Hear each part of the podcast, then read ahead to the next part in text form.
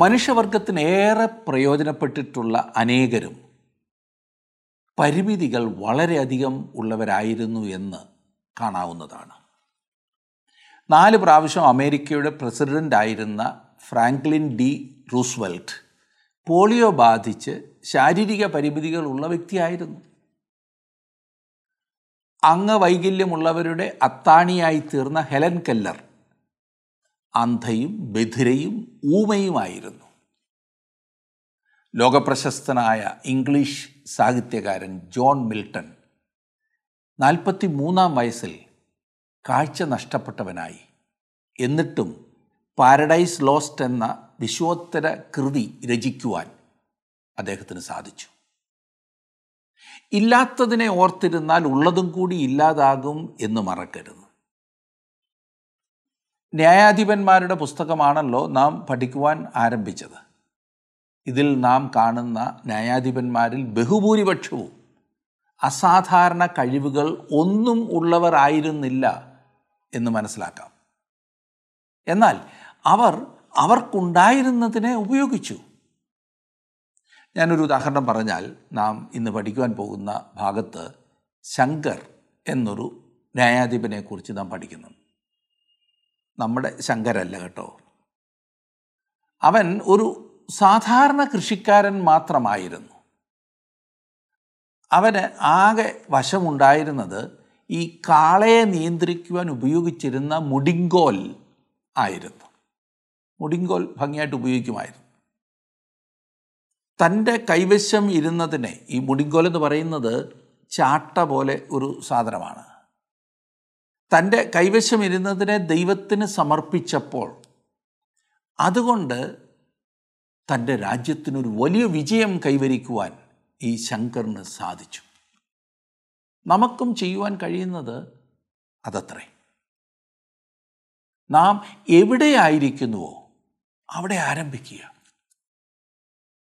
ഈ വീട്ടിൽ നടക്കില്ല ഈ സഭയിൽ നടക്കില്ല ഈ നാട്ടിൽ നടക്കില്ല എന്ന് പറഞ്ഞ് നാം ദുഃഖിച്ചിരിക്കേണ്ട. സ്ഥലം മാറിയിട്ട് സാഹചര്യം മാറിയിട്ട് എന്തെങ്കിലും ചെയ്യാമെന്ന് കരുതി സമയം കളയരുത് എന്നാണ് ഞാൻ ഉദ്ദേശിച്ചത്. എവിടെ ആയിരിക്കുന്നുവോ അവിടെ ആരംഭിക്കുക. മാത്രമല്ല നമ്മുടെ കൈവശം നമുക്ക് എന്തുണ്ടോ അത് ഉപയോഗിക്കുക. നമുക്ക് എന്ത് ചെയ്യുവാൻ കഴിയുമോ അത് വിശ്വസ്തയോടെ അങ്ങ് ചെയ്യുക. അങ്ങനെ വരുമ്പോൾ അത് വലിയ ഫലം കൊണ്ടുവരും. ഇതത്രേ ന്യായാധിപന്മാരുടെ പുസ്തകത്തിൽ നിന്നും നാം പഠിക്കുന്ന ഒരു വലിയ പാഠം. ഇന്ന് ന്യായാധിപന്മാരുടെ പുസ്തകം മൂന്നും നാലും അധ്യായങ്ങൾ നാം ഒരുമിച്ച് പഠിക്കുവാൻ പോകുകയാണ്. ഭാഗമെടുത്താട്ട് ന്യായാധിപന്മാരുടെ പുസ്തകം മൂന്നാം അധ്യായം ഒന്നാം വാക്യം.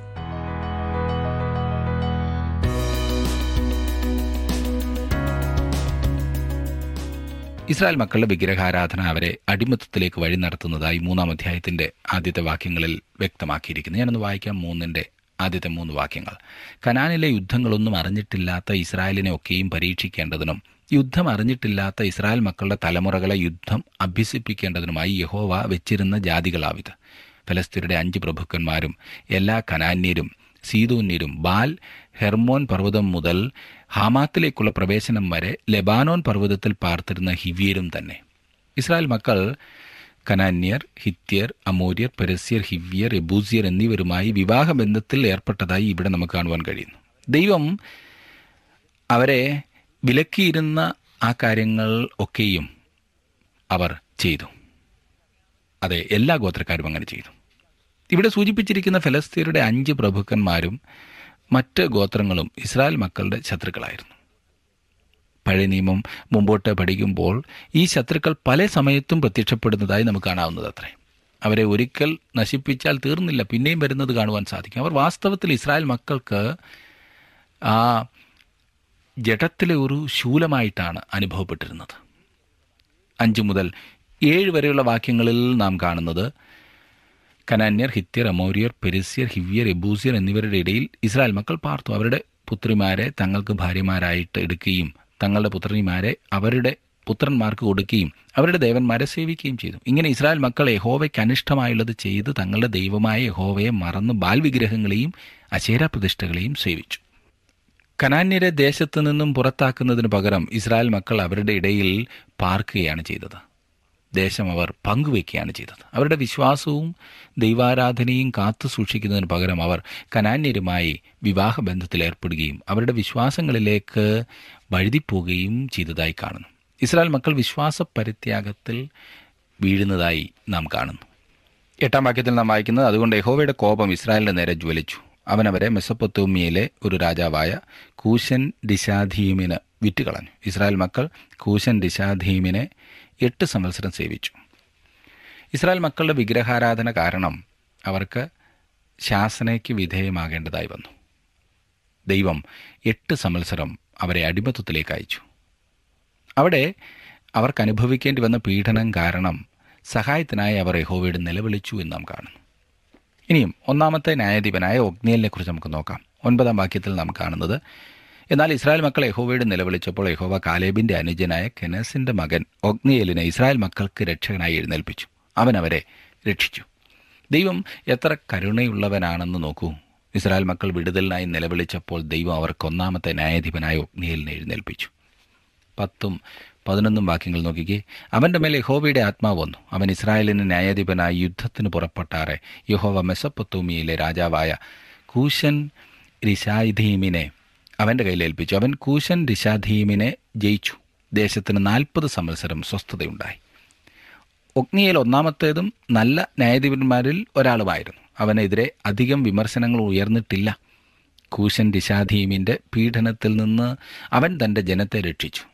അവൻ തന്നിൽ തന്നെ കഴിവുള്ള ആളല്ലായിരുന്നു എന്ന് മാത്രമേ ഉള്ളൂ. അവന്റെ ശ്രദ്ധേയമായ കഴിവുകൾ കാരണമല്ല അവൻ ഇസ്രായേലിന്റെ നേതാവായി തീർന്നത്. പിന്നെയോ അവൻ കാലേബിന്റെ അനുജന്റെ മകനാകിയാലും അവൻ കാലേബിന്റെ മകളെ വിവാഹം കഴിക്കിയാലുമാണ് അപ്രകാരം സംഭവിച്ചത്. എന്നിട്ടും ദൈവം അവനെ ഉപയോഗിച്ചതായി നാം വായിക്കുന്നില്ലേ? ദൈവം ഏത് വിധത്തിലുള്ള ആളുകളെയാണ് ഉപയോഗിക്കുന്നതെന്നത് വളരെ അത്ഭുതകരമായ സംഗതി അത്രേ. അതുകൊണ്ട് തന്നെ ദൈവത്തിന് എന്നെയും നിങ്ങളെയും ഉപയോഗിക്കുവാൻ കഴിയുമെന്ന കാര്യത്തിൽ സംശയമില്ല. ഈ പുസ്തകം നമുക്ക് ധൈര്യം പകർന്നു തരുന്ന ഒന്നാണ് സുഹൃത്തെ. ന്യായാധിപന്മാർ എല്ലാവരും ചെറിയ മനുഷ്യരായിരുന്നു. അവരിൽ ഒരാൾ പോലും വലിയ ആൾ അല്ലായിരുന്നു. അവരുടെ ബലഹീനത ദൈവം എടുത്തുപയോഗിക്കുകയാണ് ചെയ്തത്. ഒഗ്നിയേലിന്റെ ജീവചരിത്രം ഇപ്രകാരമാണ്. അവൻ കാലേബിന്റെ സഹോദരനായ കെനസിന്റെ മകനായിരുന്നു. ദൈവത്തിന്റെ ആത്മാവ് അവന്റെ മേൽ വരികയും അവൻ ഇസ്രായേൽ മക്കളെ പീഡനത്തിൽ നിന്ന് അടിമത്വത്തിൽ നിന്ന് വിടുവിക്കുകയും ചെയ്തു. അവൻ മരിച്ചു. ഏതാനും ചുരുങ്ങിയ വാക്യങ്ങളിൽ അവന്റെ ജനനവും മരണവും നമുക്ക് കാണുവാൻ കഴിയുന്നു. അവന്റെ ജീവിതത്തോട് ബന്ധപ്പെട്ട് എന്തെങ്കിലും ശ്രദ്ധേയമായത് നാം കാണുന്നില്ല. മറ്റ് ന്യായാധിപന്മാരുടെ ജീവചരിത്രവും ഏകദേശം ഇതുപോലെ തന്നെയാണ് സുഹൃത്തെ. ഒഗ്നിയിൽ തികച്ചും സാധാരണക്കാരനായ ഒരു മനുഷ്യനായിരുന്നു. എന്നാൽ അവന്റെ സാധാരണ ജീവിതത്തിൽ ദൈവം കടന്നു വരികയും അതിനെ ദൈവം ഫലപ്രദമാക്കുകയും ഉപയോഗപ്രദമാക്കുകയും ചെയ്തു. ദൈവത്തിന് നമ്മുടെ സാധാരണ ജീവിതത്തെയും സ്പർശിക്കുന്നതിനും അവയെ ഉപയോഗപ്രദമാക്കുന്നതിനും കഴിയുന്നതാണ്. ഇല്ലേ? ഇസ്രായേലിനെ വിടുവിക്കുന്നതിന് എഴുന്നേൽക്കപ്പെട്ട ന്യായാധിപന്മാരിൽ ഒരാളായിരുന്നു യേഹൂദ്. അവന് വളരെ കുറച്ച് കഴിവുകൾ മാത്രമേ ഉണ്ടായിരുന്നുള്ളൂ. എഗ്ലോൻ രാജാവിനെ കൊല്ലുക മാത്രമേ അവൻ ചെയ്തതായി കാണുന്നുള്ളൂ.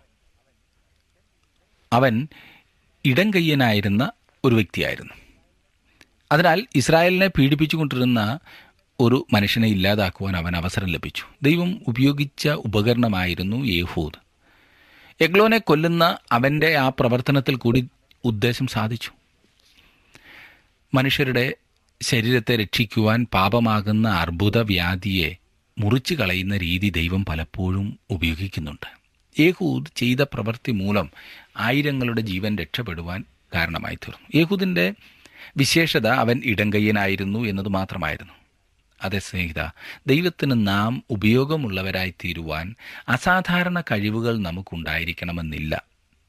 അതെ വില്യം കയറി എന്ന ആ വലിയ സുവിശേഷ പ്രവർത്തകനെക്കുറിച്ച് നിങ്ങൾ കേട്ടിട്ടുണ്ടല്ലോ.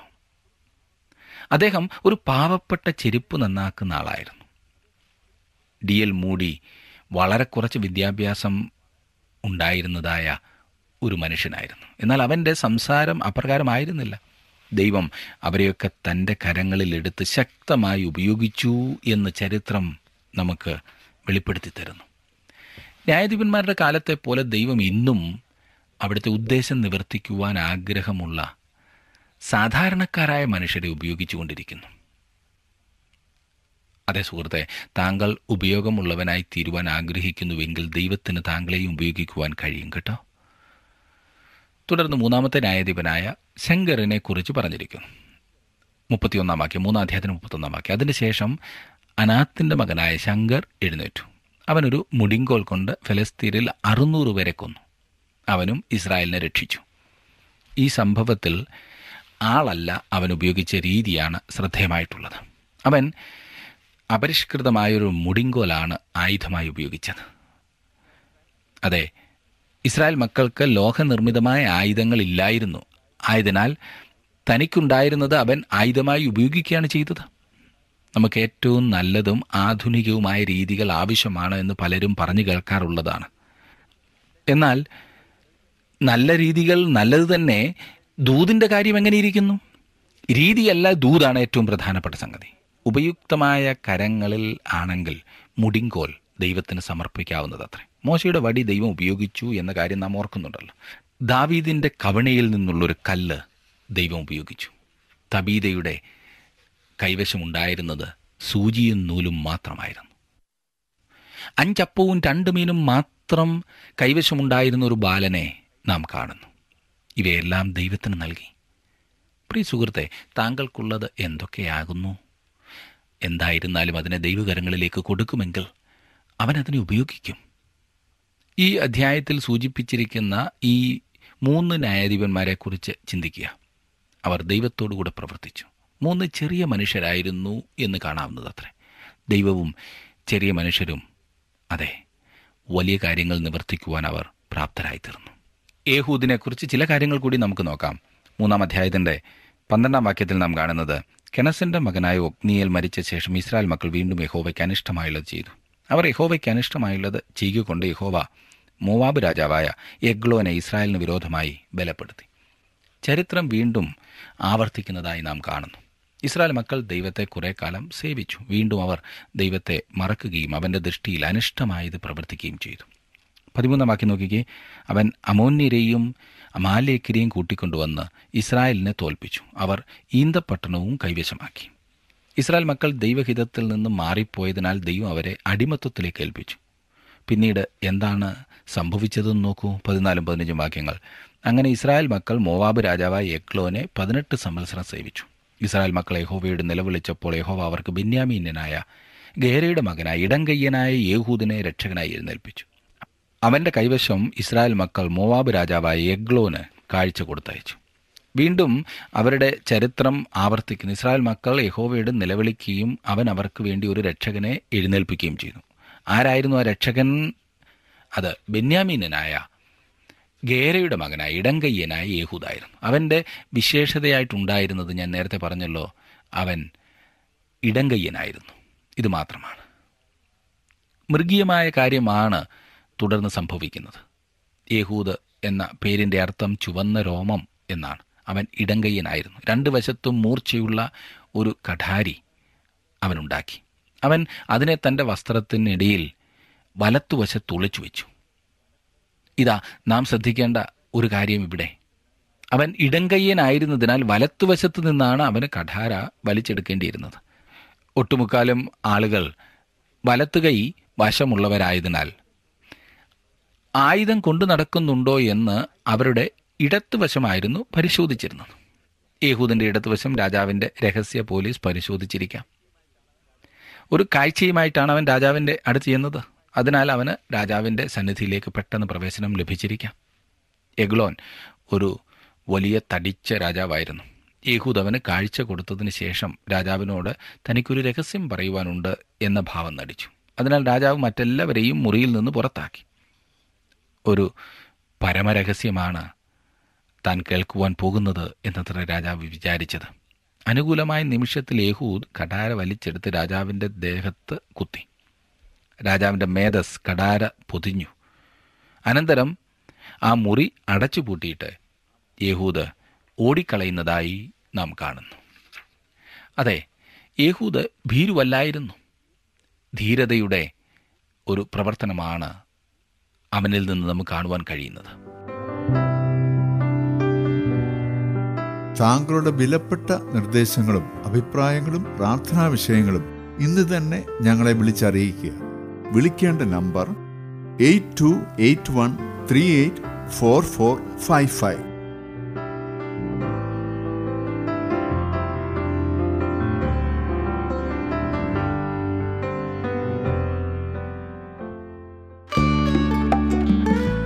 ഇന്നത്തെ പ്രോഗ്രാം താങ്കൾക്ക് ഇഷ്ടപ്പെട്ടുവോ? എങ്കിൽ ഉടൻ തന്നെ ഞങ്ങൾക്കൊരു മിസ് കോൾ തരിക. അടുത്ത വിജയി ഒരുപക്ഷെ താങ്കളായിരിക്കാം.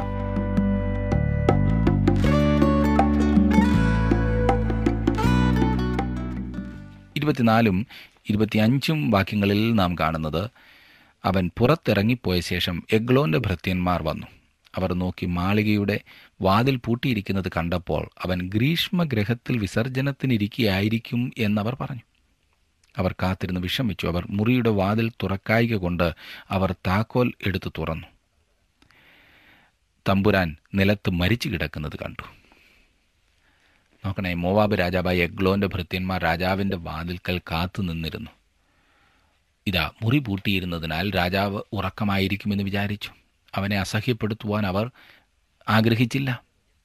അവൻ ഉണർന്നു വരും എന്നുള്ള വിചാരത്തോടെ അവർ കാത്തിരുന്നു. അവർ വളരെ അധികം സമയം കാത്തിരുന്നു. അവസാനം അവർ അക്ഷമരായിത്തീർന്നു. പിന്നീട് എന്താണ് സംഭവിച്ചത്? അവർ അവസാനം മുറി താക്കോൽ കൊണ്ട് തുറന്നു നോക്കിയപ്പോൾ എഗ്ലോൻ മരിച്ചു കിടക്കുന്ന കാഴ്ചയാണ് അവർക്ക് കാണുവാൻ കഴിഞ്ഞത്. എന്നാൽ അവർ കാത്തിരുന്നതിനിടയിൽ ഏഹൂദ് ഓടിപ്പോയി വിഗ്രഹങ്ങളെ കടന്ന് സെയിരിൽ ചെന്ന് ചേർന്നു എന്ന് ഇരുപത്തിയാറാം വാക്യത്തിൽ നാം വായിക്കുന്നു. രാജാവ് ഉറങ്ങട്ടെ. ഉണരുമ്പോൾ കാണാം എന്ന വിചാരത്തിൽ ഭൃത്യന്മാർ കാത്തിരുന്ന സമയം കൊണ്ട് ഏഹൂദിന് രക്ഷപ്പെടുവാനുള്ള അവസരം ലഭിച്ചു. അവൻ മൊവാബ് ദേശം വിട്ട് വേറൊരു ദേശത്തേക്ക് അതെ സെയിര എന്ന സ്ഥലത്തേക്ക് ഓടിപ്പോയി. അവിടെ ചെന്ന് ചേർന്നു. നാലാം അധ്യായത്തിൽ വരുമ്പോൾ അടുത്ത ന്യായാധിപന്മാരെക്കുറിച്ച് നാം വായിക്കുന്നു. ദബോരയും ബാരാക്കും. നാലാം അധ്യായത്തിന്റെ ഒന്നു മുതലുള്ള വാക്യങ്ങൾ നോക്കി. യേഹൂദ് മരിച്ച ശേഷം ഇസ്രായേൽ മക്കൾ വീണ്ടും യഹോവയ്ക്ക് അനിഷ്ടമായുള്ളത് ചെയ്തു. യഹോവ അവരെ ഹാസൂറിൽ വാണ കനാന്യ രാജാവായി യാബീന് വിറ്റുകളഞ്ഞു. അവന്റെ സേനാപതി ജാതികളുടെ ഹറേശ്വത്തിൽ പാർത്തിരുന്ന സിസര ആയിരുന്നു. അവന് തൊള്ളായിരം ഇരുമ്പ് രഥമുണ്ടായിരുന്നു. അവൻ ഇസ്രായേൽ മക്കളെ ഇരുപത് സംവത്സരം കഠിനമായി ഞെരുക്കിയതുകൊണ്ട് ഇസ്രായേൽ മക്കളെ യഹോവയോട് നിലവിളിച്ചു. യേഹൂദിന്റെ മരണശേഷം ഇസ്രായേൽ ജനം വീണ്ടും വിഗ്രഹാരാധനയിലേക്ക് തിരികെയും പീഡനത്തിന്റെതായ അടിമത്തത്തിന്റെതായ ഒരു പുതിയ കാലഘട്ടം ആരംഭിക്കുകയും ചെയ്തു. എത്ര വന്നാലും പഠിക്കില്ലല്ലേ കനാൻ രാജാവായ യാബീന് യഹോവ ഇസ്രായേൽ മക്കളെ വിറ്റുകളഞ്ഞു. അവന്റെ സേനാപതിയായിരുന്ന സിസറേക്ക് തൊള്ളായിരം ഇരുമ്പ് രഥം ഉണ്ടായിരുന്നു. യുദ്ധോപകരണങ്ങൾ കൈവശമില്ലാതിരുന്ന ഇസ്രായേൽ മക്കൾക്ക് ഈ രഥങ്ങൾ ഒരു പേടി സ്വപ്നമായിരുന്നു ഇരുപത് സംവത്സരം യാബിൻ ഇസ്രായേൽ മക്കളെ പീഡിപ്പിച്ചു. ന്യായാധിപന്മാരുടെ കാലത്ത് തങ്ങളുടെ ആ ദേശത്ത് നിന്ന് തന്നെ ഇസ്രായേലിയരുടെ ശത്രു വന്ന ഒരേ ഒരു സന്ദർഭം ഇതാകുന്നു. സകല കനാന്യരെയും ദേശത്ത് നിന്ന് നീക്കിക്കളയുവാൻ ഇസ്രായേലിയർ കൂട്ടാക്കിയില്ല. ഈ കനാന്യർ വീണ്ടും ഒരുമിച്ച് കൂടി തങ്ങളുടെ നഷ്ടപ്പെട്ട ശക്തി വീണ്ടെടുക്കുവാൻ ശ്രമിക്കുകയാണ്. ആദ്യമേ തന്നെ ഇസ്രായേലിയർ ദൈവത്തെ അനുസരിക്കുകയും കനാന്യരെ ദേശത്തു നിന്നും നീക്കിക്കളയുകയും ചെയ്തിരുന്നുവെങ്കിൽ ഈ ക്രൂരമായ പീഡനത്തിലൂടെ അവർക്ക് പോകേണ്ടതായി വരുമായിരുന്നില്ല. അതെ അനുസരണം കെട്ട മാതാപിതാക്കൾ മക്കൾക്ക് വെച്ചേച്ചു പോകുന്നതായ ഇതുപോലെയുള്ള ഭയാനകങ്ങളായ സ്ഥിതി ഒരിക്കലും മറക്കുവാൻ സാധിക്കില്ല. പഴയ കാലത്തെ യുദ്ധോപകരണങ്ങളിൽ കൂടിയതായിരുന്നു രഥങ്ങൾ. ഇന്നത്തെ നമ്മുടെ ടാങ്കുകൾ പോലെ എന്ന് വേണമെങ്കിൽ പറയാവുന്നതാണ്. തടി കൊണ്ടോ ഇരുമ്പ് കൊണ്ടോ ഉണ്ടാക്കുന്ന ഈ രഥങ്ങൾ ഒന്നോ അതിലധികമോ കുതിരകളെ കെട്ടി വലിപ്പിക്കുന്നവയായിരുന്നു. ആ കാലങ്ങളിലെ ഏറ്റവും അധികം ഭയപ്പെട്ടിരുന്നതും ശക്തവുമായ ആയുധങ്ങളിൽ പെട്ടതായിരുന്നു ഇത്. കനാന്യർക്ക് ഈ ഭയാനകമായ ആയുധത്തിൽ തൊള്ളായിരം എണ്ണം ഉണ്ടായിരുന്നു. ഇത്ര ശക്തമായ ഒരു സൈന്യത്തെ തോൽപ്പിക്കുന്ന കാര്യം ഇസ്രായേലിയർക്ക് ചിന്തിക്കുവാൻ പോലും കഴിയുമായിരുന്നില്ല. അതുകൊണ്ട് യാബീനും സീസറയ്ക്കും ഇസ്രായേൽ മക്കളെ പീഡിപ്പിക്കുന്നതിനൊരു പ്രയാസവുമില്ലായിരുന്നു ഇരുപത് വർഷത്തെ അസഹനീയമായ സാഹചര്യങ്ങൾക്ക് ശേഷം ഒടുവിലായി ഇസ്രായേൽ മക്കൾ സഹായത്തിനായി ദൈവത്തിലേക്ക് തിരിഞ്ഞു. എന്നാൽ നാം പ്രശ്നങ്ങളും പ്രതിസന്ധികളും അഭിമുഖീകരിക്കുന്ന സാഹചര്യത്തിൽ ആദ്യം തിരിയേണ്ടത് ദൈവത്തിങ്കിലേക്കാണ്. ഇസ്രായേലിയർ തങ്ങളുടേതായ വഴികളിൽ പോകുവാൻ തെരഞ്ഞെടുത്തത് ഒടുവിലാകെ കുഴഞ്ഞു മറിഞ്ഞതായ അവസ്ഥയിൽ വന്നെത്തി. നാം പലപ്പോഴും ഇങ്ങനെ ചെയ്യാറില്ലേ?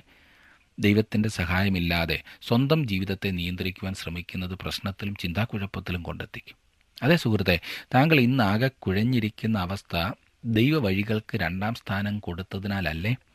എന്നാൽ അതിന് വിപരീതമായി നാം ദൈനംദിന ആ പ്രവർത്തന രംഗങ്ങളിൽ ദൈവവുമായുള്ള കൂട്ടായ്മയിൽ മുൻപോട്ട് പോകുമെങ്കിൽ നാം നമുക്ക് തന്നെ വേദനാജനകമായ സാഹചര്യങ്ങൾ ഉണ്ടാക്കുന്നതിൽ നിന്നും രക്ഷപ്പെട്ടിരിക്കും. ഇസ്രായേലിയർ ഒരിക്കലും ശരിക്കും പഠിക്കാതിരുന്ന ഒരു പാഠമത്രേ ഇത്. പ്രതിസന്ധികൾ ജീവിതത്തിലുണ്ടാകുമ്പോൾ നാം ദൈവസന്നിധിയിൽ ആദ്യം ചെല്ലേണ്ടതാകുന്നു എന്ന് ദൈവം നമ്മെക്കുറിച്ച് ആഗ്രഹിക്കുന്നു. നാലും അഞ്ചും വാക്യങ്ങളിൽ നാം കാണുന്നത് ആ കാലത്ത് ലപ്പിദോത്തിന്റെ ഭാര്യയായ ദബോര എന്ന പ്രവാചക ഇസ്രായേലിൽ ന്യായപാലനം ചെയ്തു. അവൾ എഫ്രീം പർവതത്തിൽ രാമയ്ക്കും ബഥേലിനും മധ്യേയുള്ള ദബോരയുടെ ഈത്തംപരയുടെ കീഴിൽ പാർത്തിരുന്നു. ഇസ്രായേൽ മക്കൾ ന്യായവിസ്താരത്തിന് അവളുടെ അടുക്കൽ ചെല്ലുക പതിവായിരുന്നു. ഇവിടെ ഇസ്രായേലിൽ പ്രവാചകിയും ന്യായാധിപതിയും ആയിരുന്ന ഒരു മാതാവിനെ കാണുന്നു. അവൾ ലപ്പിദോത്തിന്റെ ഭാര്യയാണെന്നും പറഞ്ഞിരിക്കുന്നു. ലപ്പിദോത്ത് ദബോരയുടെ ഭർത്താവായിരുന്നു എന്ന് പറയുന്നതായിരിക്കും കുറെ കൂടി എളുപ്പമില്ലേ അവൾ കാര്യപ്രാപ്തിയുള്ള ഒരു സ്ത്രീയായിരുന്നു. ഇസ്രായേലിൽ ന്യായപാലനം ചെയ്യുവാൻ ദൈവം എഴുന്നേൽപ്പിച്ച സ്ത്രീയായിരുന്നു ദബോറ. അവൾ സൈന്യാധിപനെ വിളിപ്പിക്കുകയും പ്രവൃത്തി ചെയ്യുവാൻ ആഹ്വാനം ചെയ്യുകയും ചെയ്തു. അവൻ അവന്റെ ജോലി ചെയ്യുന്നില്ലായിരുന്നു. ഇസ്രായേൽ മക്കൾ അടിമത്തത്തിൽ നിന്ന് വിടിവിക്കപ്പെടണമെങ്കിൽ അവൻ ശത്രുവിനെതിരെ യുദ്ധത്തിന് പുറപ്പെടേണ്ടത് ആവശ്യമായിരുന്നു. ആറ് മുതൽ എട്ട് വരെയുള്ള വാക്യങ്ങളിൽ നാം കാണുന്നത് ബാരാക്ക് ഭീരുവായ ഒരു സൈന്യാധിപനായിരുന്നു എന്നത്രേ. യുദ്ധത്തിന് മുന്നണിയിൽ നിൽക്കേണ്ടവൻ ഒരു സ്ത്രീയുടെ പിന്നിൽ ഒളിച്ചു നിൽക്കുന്നതായി കാണും. ദെബോര അവനോടുകൂടെ പോകുന്നില്ലെങ്കിൽ ബാരാക്കി യുദ്ധത്തിന് പോകുവാൻ തയ്യാറല്ല. ഈ പ്രവാചകി കൂടി തന്നോടൊപ്പം പോകുന്ന പക്ഷം അവൻ യുദ്ധത്തിൽ വിജയിക്കുമെന്ന് അവൻ ഉറപ്പായിരുന്നു. അക്കാലത്ത് ഒരു സ്ത്രീയെ ദൈവത്തിന് ഉപയോഗിക്കേണ്ടതായി വന്നു എന്നതിൽ അതിശയിപ്പാനൊന്നുമില്ലല്ലേ? യുദ്ധത്തിൽ ബാരാക്കിനോടുകൂടി യഹോവ ഉണ്ടായിരിക്കുമെന്ന് ദബോര അവനോട് പറഞ്ഞതാണ്. എന്നാൽ ആ വാക്കുകളൊന്നും ബാരാക്കിന് മതിയായില്ല. ദബോര അവനോടൊപ്പം ചെല്ലണം എന്നതത്രേ അവന്റെ നിർബന്ധം. ബാരാക്കിന്റെ ഈ അപേക്ഷ ഒരു കാര്യം വ്യക്തമാക്കുന്നത് എന്തെന്നാൽ അവന്റെ ഹൃദയത്തിൽ അവൻ ദൈവത്തിന്റെ വാഗ്ദത്വത്തെക്കാൾ മനുഷ്യശക്തിയിലാണ് ആശ്രയിച്ചത്. യഥാർത്ഥ വിശ്വാസമുള്ള ഒരു വ്യക്തി ദൈവത്തിന്റെ ആജ്ഞയിൽ ഇറങ്ങി പുറപ്പെടുന്നു. അത് അവനോ അവളോ തനിയെ ചെയ്യേണ്ടി വന്നാലും ഭയപ്പെടാതെ ഇറങ്ങുന്നു. ചുറ്റുപാടുകളെ നോക്കിയാൽ വിശ്വാസത്തിന്റെ കാൽവെപ്പുകൾ ഒരിക്കലും വെക്കുവാൻ സാധ്യമല്ല എന്ന കാര്യം നാം മറക്കരുത്. അതെ നാലാം അധ്യായത്തിന്റെ ഒൻപതാം വാക്യത്തിലേക്ക് നാം വരുമ്പോൾ കാണുന്നത് അതിനവൾ ഞാൻ നിന്നോടുകൂടെ പോരാം. എന്നാൽ നീ പോകുന്ന യാത്രയിൽ ഉണ്ടാകുന്ന ബഹുമാനം നിനക്ക് വരികയില്ല. യഹോവ സീസറയെ ഒരു സ്ത്രീയുടെ കയ്യിൽ ഏൽപ്പിച്ചു കൊടുക്കുമെന്ന് പറഞ്ഞു. അങ്ങനെ ദബോറ എഴുന്നേറ്റ് ബാരാക്കിനോടുകൂടെ കേദേശിലേക്ക് പോയി. ബാരാക്കിനോടൊപ്പം പോകുവാൻ ദബോര തയ്യാറായി. എന്നാൽ യുദ്ധത്തിൽ ലഭിക്കുന്ന ബഹുമാനം ഒരു സ്ത്രീക്കായിരിക്കും എന്ന് അവൾ അവനോട് പറയുന്നു. ഇനിയും ഈ സീസറയുടെ പരാജയവും മരണവുമാണ് നാം കാണുന്നത്. തന്റെ ജനത്തിന് വിടുതൽ ലഭിച്ചേ പറ്റൂ എന്ന ആ നിശ്ചയദാർഢ്യത്തോടെ പ്രവർത്തിച്ച ഒരു സ്ത്രീയാണ് ദബോറ. ബാരാക്ക് തന്റെ സൈന്യത്തെ ഒന്നിച്ചു കൂട്ടി ശത്രുവിനെതിരെ പുറപ്പെടുവാൻ തയ്യാറായി. ദൈവം അവർക്ക് വലിയ വിജയം നൽകുന്നു. അവർ സീസറയുടെ സൈന്യത്തെ നിർമൂലനാശം വരുത്തിയതായി നാം കാണുന്നു. പതിനേഴാം വാക്യത്തിൽ കാണുന്നു എന്നാൽ സീസറ കാൽനടയായി കെനാന്യനായ ഹെബേറിന്റെ ഭാര്യ യായിലേന്റെ കൂടാരത്തിലേക്ക് ഓടിപ്പോയി. കെനാന്യനായ ഹെബേറിന്റെ ഗ്രഹവും ഹാസർ രാജാവായ യാബീനും തമ്മിൽ സമാധാനമായിരുന്നു. അവൾ ഒരു പുറജാതിക്കാരിയായിരുന്നു എന്ന് നമുക്ക് കാണാം. പതിനെട്ട് മുതൽ ഇരുപത്തിയൊന്ന് വരെയുള്ള വാക്യങ്ങളിൽ വായിക്കുമ്പോൾ അവൾ എങ്ങനെയാണ് ഈ രാജാവിനെ നശിപ്പിച്ചതെന്ന് നാം കാണും. സൈന്യത്തിൽ ബാക്കിയുള്ളവർ മരിച്ചതിനാൽ എങ്ങനെയെങ്കിലും തന്റെ ജീവൻ രക്ഷിക്കുക എന്നതായിരുന്നു സീസറയുടെ ഒന്നാമത്തെ താല്പര്യം കനാന്യർ കേന്യരെ കാര്യമായി കരുതിയിരുന്നില്ല. അവരുടെ ഇടയിൽ താൻ സുരക്ഷിതനായിരിക്കുമെന്നാണ് സീസറ വിശ്വസിച്ചത്. അവൻ ഹെബേറിന്റെ വീട്ടിൽ പോയി. ഹെബേറിന്റെ ഭാര്യ യായേൽ ഈ ക്ഷീണിതനായി വന്ന പടയാളിയോട് സന്മനോഭാവം കാണിച്ചു. അവളുടെ കരുണാപ്രവർത്തനങ്ങളിൽ നിന്ന് തനിക്ക് അവളെ വിശ്വസിക്കാമെന്ന് അവൻ ചിന്തിച്ചു. അവൻ ഗാഠനിദ്രയിലായപ്പോൾ അവൾ കൂടാരത്തിന്റെ ഒരു കുറ്റിയും ചുറ്റികയും എടുത്തുകൊണ്ട് അവന്റെ അടുത്തിയെന്ന് അവൾ ആ കുറ്റി സീസരയുടെ ചെന്നിയിൽ തറച്ചു. അവൾ അവനെ കൊന്നുകളഞ്ഞു. ഇത് ഇസ്രായേലിൽ ഒരു വലിയ വിടുതൽ ലഭിപ്പാൻ കാരണമായി തീർന്നു. അവൾ നേതൃത്വം ഏറ്റെടുത്തു എന്നുള്ളത് അവളുടെ മിടുക്കുകൊണ്ടൊന്നുമല്ല എന്ന് ചുരുക്കം. ചരിത്രത്തിൽ ഇതുപോലെയുള്ള അനേകം ഉദാഹരണങ്ങൾ കാണുവാൻ കഴിയുന്നുണ്ട്. പ്രഗത്ഭരായ ന്യായാധിപരിൽ ഒരാളായിരുന്നു ദെബോറ എന്ന് വ്യക്തമാണല്ലോ. കഴിവുകൾ പറഞ്ഞാൽ ഒഗ്നിയലിനേക്കാൾ വളരെയേറെ കഴിവുകൾ അവൾക്കുണ്ടായിരുന്നു ദൈവം തന്നിൽ സമർപ്പിക്കപ്പെട്ട കഴിവുകൾ എടുത്ത് ഉപയോഗിച്ചു എന്നുള്ളതാണ് ഏറ്റവും ചിന്തിപ്പിക്കുന്നതായ കാര്യം. എന്നെ ശ്രദ്ധിക്കുന്ന പ്രിയ സഹോദര പ്രിയ സഹോദരി താങ്കൾക്ക് ദൈവം തന്നിട്ടുള്ള സാഹചര്യങ്ങളെ ദൈവത്തിന്റെ ഹിതപ്രകാരം ദൈവനാമ മഹത്വത്തിനു വേണ്ടി ഉപയോഗിക്കുവാൻ താങ്കൾക്ക് സാധിക്കുന്നുണ്ടോ? ഇന്നത്തെ പഠനത്തിൽ നാം പഠിച്ചതായ ന്യായാധിപന്മാരുടെ ജീവിതങ്ങൾ കണ്ടോ? എത്ര അർത്ഥവത്തായ അനുഗ്രഹീതമായ പാഠങ്ങളാണ് നമുക്കതിൽ നിന്ന് കാണുവാൻ സാധിക്കുന്നത്. നമ്മെ ദൈവമാക്കിയിരിക്കുന്ന സ്ഥലങ്ങളിൽ സ്ഥാനങ്ങളിൽ സാഹചര്യങ്ങളിൽ നമുക്ക് ദൈവത്തിന് വേണ്ടി പ്രയോജനപ്പെടുവാൻ സമർപ്പിക്കാം പ്രാർത്ഥിക്കാം. കർത്താവെ അവിടുന്ന് ഞങ്ങൾക്ക് തന്നിട്ടുള്ള അനുഗ്രഹങ്ങൾക്കായി ഞങ്ങളങ്ങനെ സ്തുതിക്കുന്നു. ആയുസ്സിനായി ആരോഗ്യത്തിനായി ഈ ആയുസ്സിലെ അവസരങ്ങൾക്കായി എല്ലാറ്റിനായിട്ടും സ്തുതിക്കുന്നു കർത്താവെ പലപ്പോഴും ഞങ്ങൾ നീ തരുന്ന അവസരങ്ങളെ നീ തരുന്നതായി കാണാത്തതാകുന്നു ഞങ്ങളുടെ പ്രയാസം പ്രശ്നമെന്ന് ഞങ്ങൾക്കറിയാം. അതുകൊണ്ട് ഇന്ന് ഞങ്ങൾ കേട്ട വചനത്തിന്റെ വെളിച്ചത്തിൽ ഇന്ന് ഞങ്ങൾ പഠിച്ച ഈ വ്യക്തികളുടെ ജീവിതാനുഭവങ്ങളിലൂടെ അവിടുന്ന് ഞങ്ങളോട് സംസാരിച്ചതിനായി സ്തോത്രം. ഇന്ന് ഈ വചനം കേട്ട എല്ലാവരെയും അവിടുന്ന് അനുഗ്രഹിക്കണമേ. വ്യക്തികളായി കുടുംബങ്ങളായി സമൂഹങ്ങളായി. ദൈവമാക്കുന്ന സ്ഥാനങ്ങളിൽ ദൈവം കൊടുത്തിട്ടുള്ള വകകളിൽ തങ്ങൾക്ക് സാധിക്കുന്ന വിധം ദൈവത്തിനായി പ്രയോജനപ്പെടുത്തുവാൻ നിന്റെ കുഞ്ഞുങ്ങളെ നീ സഹായിക്കണമേ ശക്തീകരിക്കണമേ. നിന്റെ കരങ്ങളിലേക്ക് ഞങ്ങളെ തന്നെ നൽകുകയാകുന്നു സാധാരണക്കാരായ മനുഷ്യരെ അസാധാരണങ്ങളായ ഉത്തരവാദിത്തങ്ങൾ ഏൽപ്പിച്ച് ചെയ്യിക്കുവാൻ ശക്തനായ ദൈവം ഞങ്ങളെയും ഉപയോഗിക്കേണ്ടതിനായി അവിടുത്തെ കരങ്ങളിലേക്ക് സമർപ്പിക്കുന്നു. അവിടെ ഞങ്ങളെ സഹായിക്കണമേ. യേശുക്രിസ്തുവിന്റെ നാമത്തിൽ തന്നെ. ആമേൻ. ഇന്ന് ഈ വചനം ശ്രദ്ധിച്ച എല്ലാവർക്കും നന്ദി. ദൈവം നിങ്ങളെ സമൃദ്ധിയായിട്ട് അനുഗ്രഹിക്കട്ടെ. നമുക്ക് അടുത്ത ക്ലാസ്സിൽ വീണ്ടും കാണാം. അതുവരെ ദൈവ സാന്നിധ്യം നിങ്ങളോടുകൂടെ ഉണ്ടായിരിക്കുമാറാകട്ടെ. ഇന്നത്തെ പ്രോഗ്രാം താങ്കൾക്ക് ഇഷ്ടപ്പെട്ടുവോ? എങ്കിൽ ഉടൻ തന്നെ ഞങ്ങൾക്കൊരു മിസ് കോൾ തരിക. അടുത്ത വിജയി ഒരുപക്ഷെ താങ്കളായിരിക്കാം.